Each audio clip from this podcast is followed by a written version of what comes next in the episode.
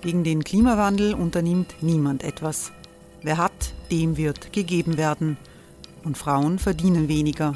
War ja immer schon so. Man ärgert sich und macht weiter. Was aber, wenn nicht? Wir haben eine Idee. Die Falter Arena macht die Bühne frei für Menschen und Projekte, die das Land verändern. Mein Name ist Eva Konzett. Ich leite das Politikressort im Falter. Und am Sonntag, den 26. Mai, veranstalten wir im Wiener Stadtsaal die nächste Falter Arena. Mit dabei unter anderem der ehemalige Politiker und Neosänger Matthias Strolz, Theresa Imre von Markter, Sonja Jöchtel von Love Politics oder Kari Ochsner von Ochsner Wärmepumpen. Machen statt jammern. Wir schauen uns an, wie das funktionieren kann. Kommen auch Sie vorbei. Alle Informationen und Tickets finden Sie unter falter.at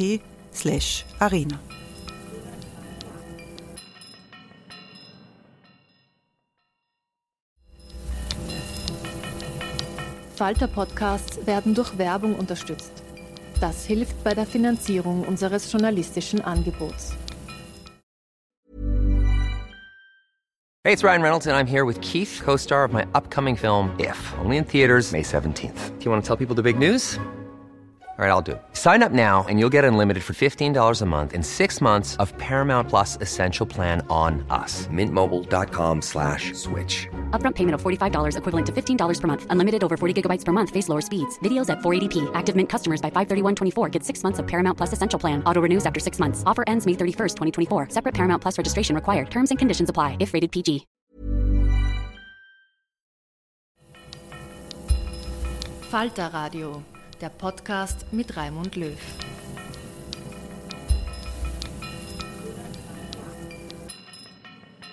Sehr herzlich willkommen, meine Damen und Herren, im Falterradio. Sie hören in dieser Sendung den Historiker Wolfgang Madertaner in einer Wiener Vorlesung über Legitimationsmuster des Austrofaschismus. 90 Jahre ist es her, dass die österreichische Erste Republik den Weg zur Diktatur und in den Untergang eingeschlagen hat. Die Ausschaltung des Parlaments durch Engelbert Dollfuß 1933 war die Weichenstellung. Der Historiker Wolfgang Madertaner zeigt, wie sehr die fundamentale ökonomische Krise diese autoritäre Dynamik befeuert hat und wie Engelbert Dollfuß die geführte Kampagne gegen Wien zum förmlichen Finanzkrieg ausgeweitet hat. Die politisch wie sozial ohnehin höchst fragile erste österreichische Republik ist in den Jahren der großen Depression weiter destabilisiert und schließlich zerstört worden. Die tiefgreifenden ökonomischen und psychologischen Umwälzungen jener bis dato schwersten Finanz- und Spekulationskrise trafen die westliche Welt in ihrem Kern. Und sie haben zu einer wesentlichen Veränderung des politischen und kulturellen Mechanismus geführt. In Österreich verringerte sich von 1929 bis 1933 das Bruttonationalprodukt um ein Viertel. Der Produktionsindex um ein Drittel. Die Indexziffer des allgemeinen Geschäftsgangs fiel von 100 auf 59. Löhne und Gehälter erreichten nur mehr 70 Prozent ihres Niveaus von 1929. Die industrielle Produktion fiel um beinahe 40 Prozent in der Eisenindustrie, einen zentralen wirtschaftlichen Leitsektor, war der Auftragsstand auf ganze 8 Prozent der Normalauslastung zurückgegangen. Die Bevölkerung ganzer ehemals blühender Gewerbe- und Industrieregionen verarmte strukturelle Dauerarbeitslosigkeit wurde zur Massenerscheinung. War die Arbeitslosigkeit in den relativ guten Konjunkturjahren 1927 bis 1929 bei durchschnittlich etwas über 8 Prozent gelegen, so betraf sie am kulturellen, am konjunkturellen Tiefpunkt 1933 557.000 Menschen. Das ist eine Arbeitslosenrate von etwa 26 Prozent. Andere Schätzungen gehen von 700.000 aus.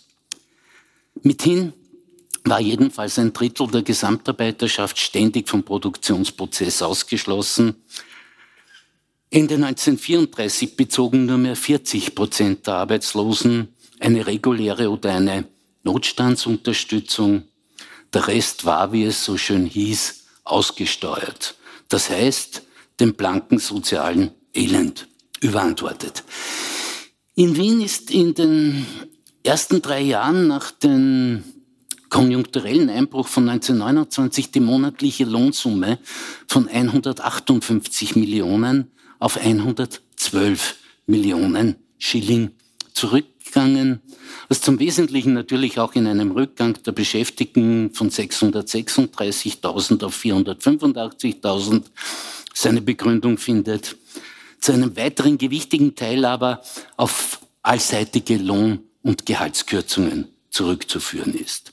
Von 1932 an bis 1934 fiel dann das Durchschnittseinkommen weiter um mehr als 12 Prozent in absoluten Zahlen von 112 Millionen auf 89 Millionen. Der massenhaften Arbeitslosigkeit und den Reallohnverlusten entsprach ein dramatischer, ein drastischer Rückgang der Konsumnachfrage. Auch dazu vielleicht einige Zahlen. Obwohl sich die Arbeitsmarktentwicklung in Wien günstiger entwickelte als in den Bundesländern, nicht zuletzt auch aufgrund der kommunalen Wohnbautätigkeit, erweist sich das Wiener Beispiel auch in dieser Hinsicht als überaus instruktiv. Vom Einsetzen der Krise bis ins Jahr 34 fiel hier der durchschnittliche monatliche Brennstoffverbrauch von 202.000 auf 158.000 Tonnen. Die Zahl der von den Wiener Straßenbahnen beförderten Fahrgäste von 52 auf 37 Millionen. Der monatliche Zuckerverbrauch von 18.000 auf 14.000 Tonnen. Und Im gleichen Zeitraum ging die Stromerzeugung von 48 Millionen Kilowattstunden auf 38 Millionen zurück. Und all diese Daten korrelieren in signifikanter Weise mit einem der wohl aussagekräftigsten Indikatoren für die sozialen und kulturellen Verwerfungen einer Krise in dieser Dimension. Die Anzahl der Lebendgeburten sank von 18.410 im Jahre 1929 auf 11.022 im Jahr 1934. Die fundamentale Krise des Ökonomischen konnte nicht ohne Auswirkung auf die Sphäre des Politischen bleiben. In einem kalten Staatsstreich vom März 1933 hat sich die bis dahin mit denkmöglich knappster Mehrheit von nur einer einzigen Stimme ausgestattete Regierung gleichsam absolute Regierungsgewalt angeeignet. Und sobald Kanzler Engelbert Dollfuß mit den parlamentarisch-demokratischen Rechtsprinzipien und Regierungsformen gebrochen hatte, geriet er unter dem bestimmenden Einfluss der im italienischen Faschismus ausgerichteten Heimwehren. Unter den Einfluss auch eines politischen Katholizismus, dessen Organisations- und Vereinsgeflecht allein dem Regime eine gewisse Massenbasis zu stellen imstande war. Unter diesem doppelten Druck verstärkte sich die autoritäre Dynamik. Den politischen Idealen des Parlamentarismus, der bürgerlichen Freiheiten, der sozialen Demokratie wurde das Ideal eines autoritär, diktatorischen, hierarchisch streng gegliederten, vormodernen Ständestaats gegenübergestellt. Vom März 1933 an erließ die Regierung unter permanenten Verfassungsbruch rund 300 Verordnungen aufgrund des kriegswirtschaftlichen Ermächtigungsgesetzes aus dem Jahr 1917. Der Verfassungsgerichtshof wurde in diesem Zusammenhang sicherheitshalber lahmgelegt und beschlussunfähig gemacht. Ein brillanter Jurist, ausgestattet mit dem langen Gedächtnis der österreichischen Hochbürokratie, instrumentalisierte ein weithin vergessenes autokratisches Rechtsbefugnis zur Ausschaltung des Rechtsstaates. Sektionschef Robert Hecht, aus assimiliertem jüdischen Milieu und früh zum Protestantismus übergetreten, verschaffte dem katholischen Kanzler die nötige Rechtsexpertise. Es sollte vielleicht an dieser Stelle nicht unerwähnt bleiben, dass Hecht, der noch führend an der Ausarbeitung der austrofaschistischen Verfassung des Jahres 1934 mitgewirkt hatte, das Hecht mit dem sogenannten prominenten Transport vom 1. April 1938 nach Dachau deportiert und eben dort zwei Monate später zu einem der ersten österreichischen Opfer des NS-Terrors wurde. Die Notverordnungen, um auf unser Thema zurückzukommen, liefen auf eine Demontage der allgemeinen Freiheitsrechte und der Sozialgesetzgebung hinaus, zerstörten ihrem Charakter auch aber möglicherweise entwicklungsfähige Ansatzpunkte einer berufsständischen Selbstverwaltung. Die in rascher, serieller Form erlassenen Verordnungen sollten den von einem religiösen Sendungsbewusstsein durchdrungenen Engelbert Dollfuß als einen kompromisslosen, als einen resoluten Krisenmanager erscheinen lassen. Und die einmal in Gang gesetzte autoritäre Dynamik wurde durch die Einflussnahme Mussolinis noch weiter intensiviert. Um die Unterstützung gegen das Dritte Reich zu erkaufen, hatte sich Dollfuß dem italienischen Diktat regelrecht unterworfen.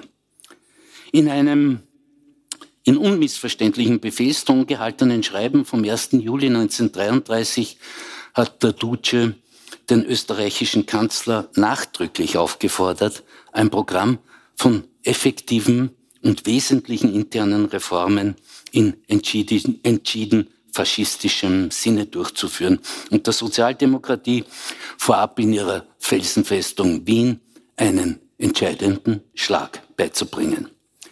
Drei Wochen später, am 22. Juli, antwortet Dollfuß, dass ganz in diesem Sinne gegen das Rote Wien ohne dies ein finanzieller Feldzug geführt werde. Man sei gegenwärtig darauf bedacht, den Marxisten, wie Dollfuß das ausdrückte, die finanziellen Mittel, die sie sich durch ihren übermächtigen Einfluss in der Gemeinde Wien verschafft hätten, recht einschneidend zu verringern. Am 3. Oktober wurde er dann im Vorstand des christlich-sozialen Parlamentsclubs noch deutlicher. Ich zitiere, wir müssen der Gemeinde Wien, die auf Kosten der Allgemeinheit sich fett gefüttert hat, wir müssen ihr die ungerechten Mittel entziehen. Sie muss die Suppe auslöffeln. Wenn sie nicht mehr können, werden wir zur Stelle sein.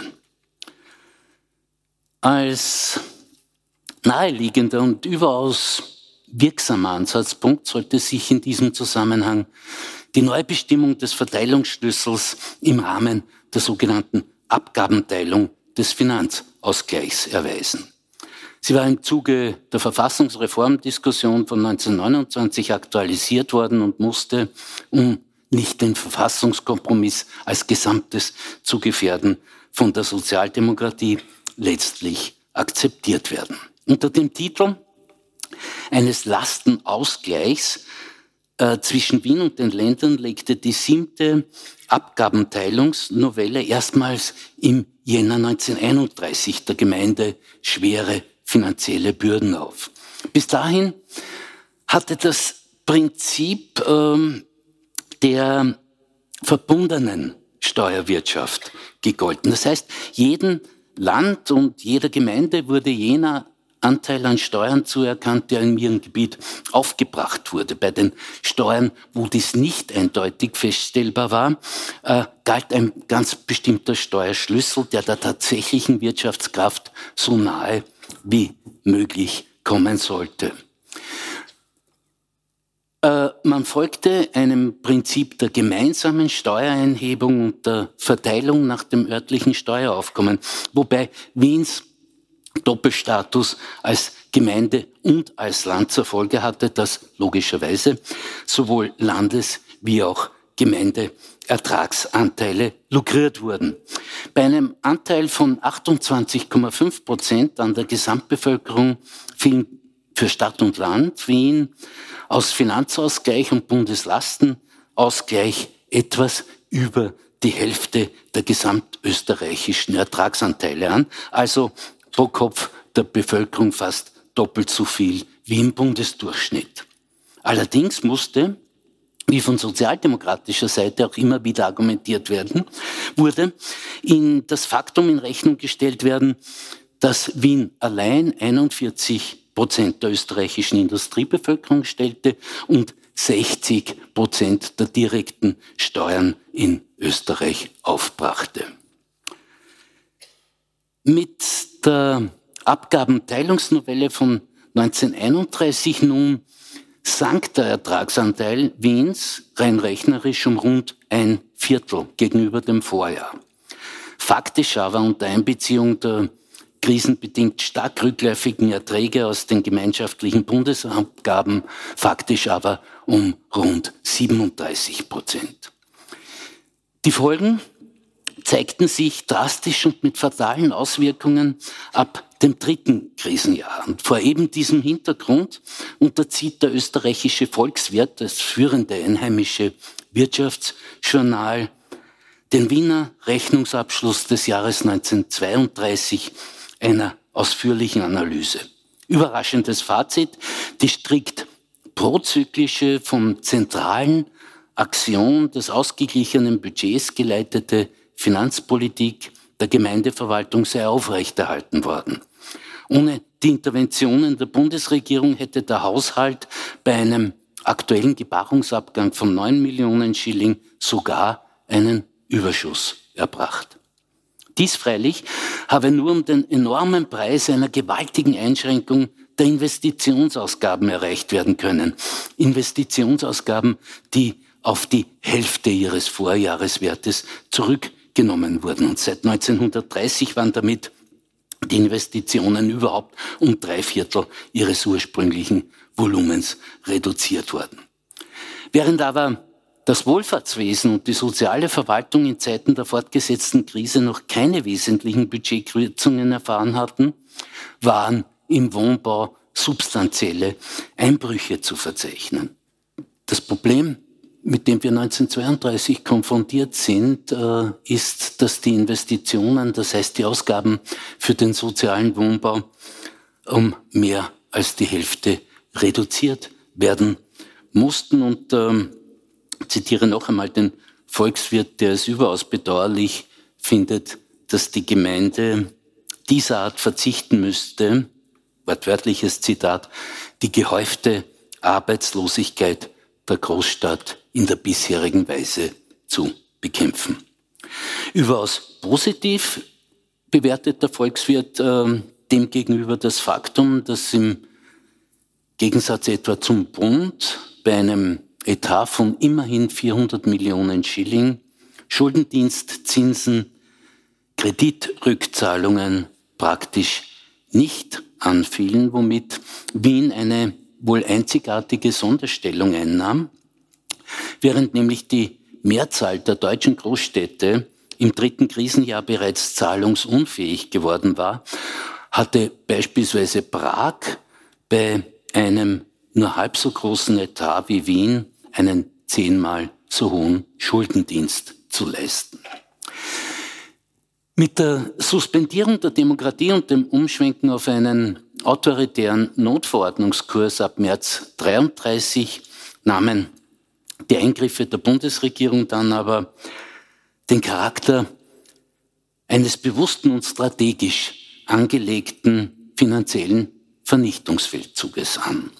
Mit einer staccatoartig angelegten Serie von insgesamt 16 einschlägigen Notverordnungen wurde der Finanzhaushalt der Gemeinde planmäßig und nachhaltig destabilisiert. Am Tag der Abreise von Dolphus zum Treffen mit Mussolini in Regione, dem 18. August 1933, wurde rückwirkend mit 1. Jänner Wien für dieses und das folgende Jahr zur Zahlung eines Lastenausgleichs in der Höhe von jeweils 36 Millionen Schilling verpflichtet. Hiring for your small business? If you're not looking for professionals on LinkedIn, you're looking in the wrong place. That's like looking for your car keys in a fish tank.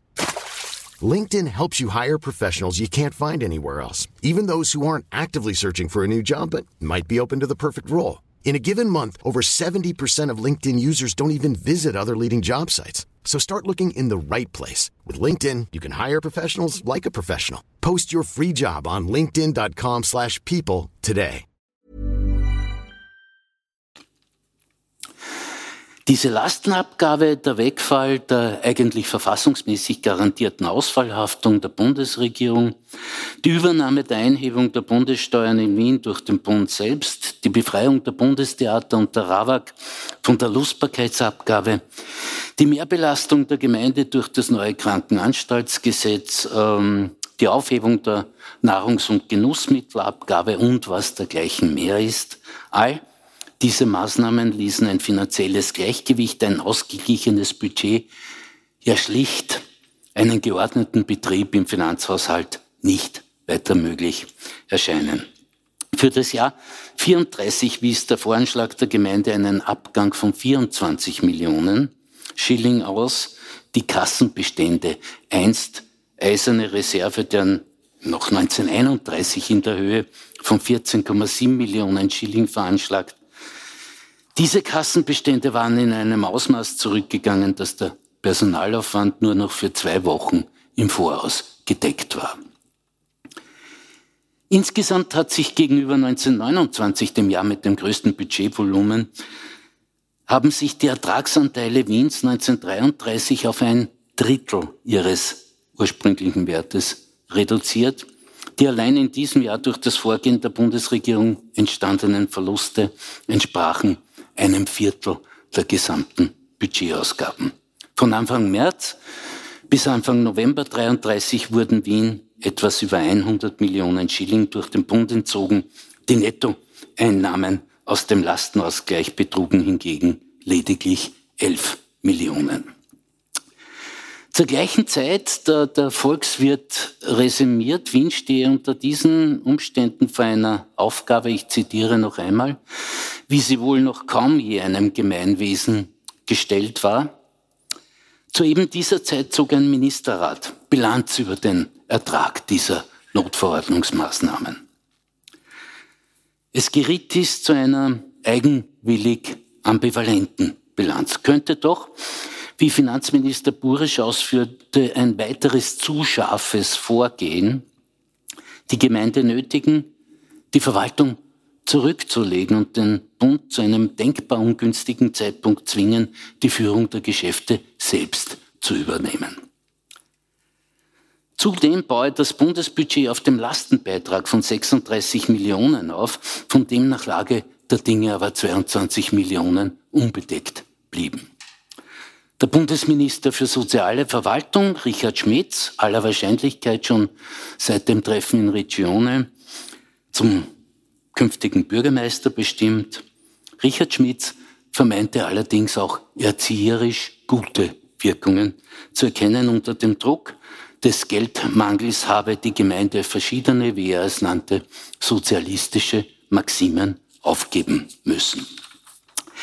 In der Tat war der soziale Wohnbau unter dem Einfluss der autoritären finanzpolitischen Interventionen zusammengebrochen. Die Wohnbausteuer ihrer Zweckgebundenheit entkleidet und zu ungefähr 50 Prozent dazu herangezogen, den definitiven Zusammenbruch der Gemeindefinanzen abzuwenden. Auch die Gemeindebediensteten waren mit radikalen Eingriffen bei Gehältern und Pensionen konfrontiert. Der Gemeindehaushalt so der Finanzminister zusammenfassend, sei allen Anzeichen nach ins Wanken gekommen. Nicht nur das. Die materielle, kulturelle, letztlich soziale Basis eines faszinierenden und im europäischen Vergleich einzigartigen kommunalpolitischen Experiments war entschieden ausgehöhlt. Eine Entwicklung, die konsequenterweise und in gewisser Hinsicht unausweichlich in den Bürgerkriegsereignissen des Februar 34 kulminierte. Der große Elias Canetti, Literaturnobelpreisträger des Jahres 1981, erinnert sich, und ich darf das abschließend zitieren. Man fand sich in einer alten Kapitale, die keine mehr war, aber die Augen der Welt durch kühne, wohldurchdachte soziale Pläne auf sich gezogen hatte. Es waren Dinge geschehen, die neu und vorbildlich waren. Sie waren ohne Gewalt geschehen, man konnte stolz auf sie sein und lebte in der Illusion, dass sie sich halten würden, während nebenbei in Deutschland die große Besessenheit um sich griff. Nun aber war im Februar 34 die Macht der Gemeinde Wien gebrochen worden. Unter denen, die sie getragen hatten, herrschte Niedergeschlagenheit.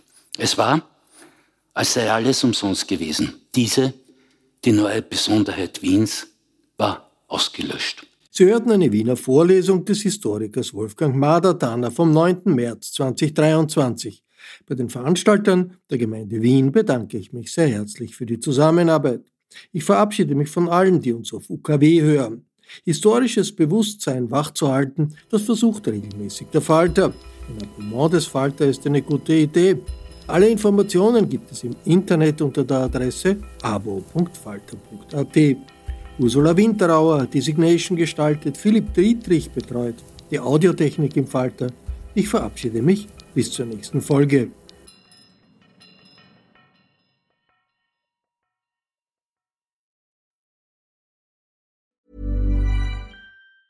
Planning for your next trip? Elevate your travel style with Quince. Quince has all the jet setting essentials you'll want for your next getaway, like European linen, premium luggage options, buttery soft Italian leather bags, and so much more. And is all priced at 50 to 80% less than similar brands. Plus, Quince only works with factories that use safe and ethical manufacturing practices. Pack your bags with high-quality essentials you'll be wearing for vacations to come with Quince. Go to quince.com/pack for free shipping and 365-day returns. This message comes from BOF sponsor eBay. You'll know real when you get it. It'll say eBay Authenticity Guarantee, and you'll feel it. Maybe it's a head-turning handbag, a watch that says it all jewelry that makes you look like the gem, or sneakers and streetwear so fresh every step feels fly. eBay gets it. So look for the blue check mark next to that thing you love and be confident that every inch, stitch, sole, and logo is checked by experts. With eBay Authenticity Guarantee, you can trust that feeling of real is always in reach. Ensure your next purchase is the real deal. Visit eBay.com for terms.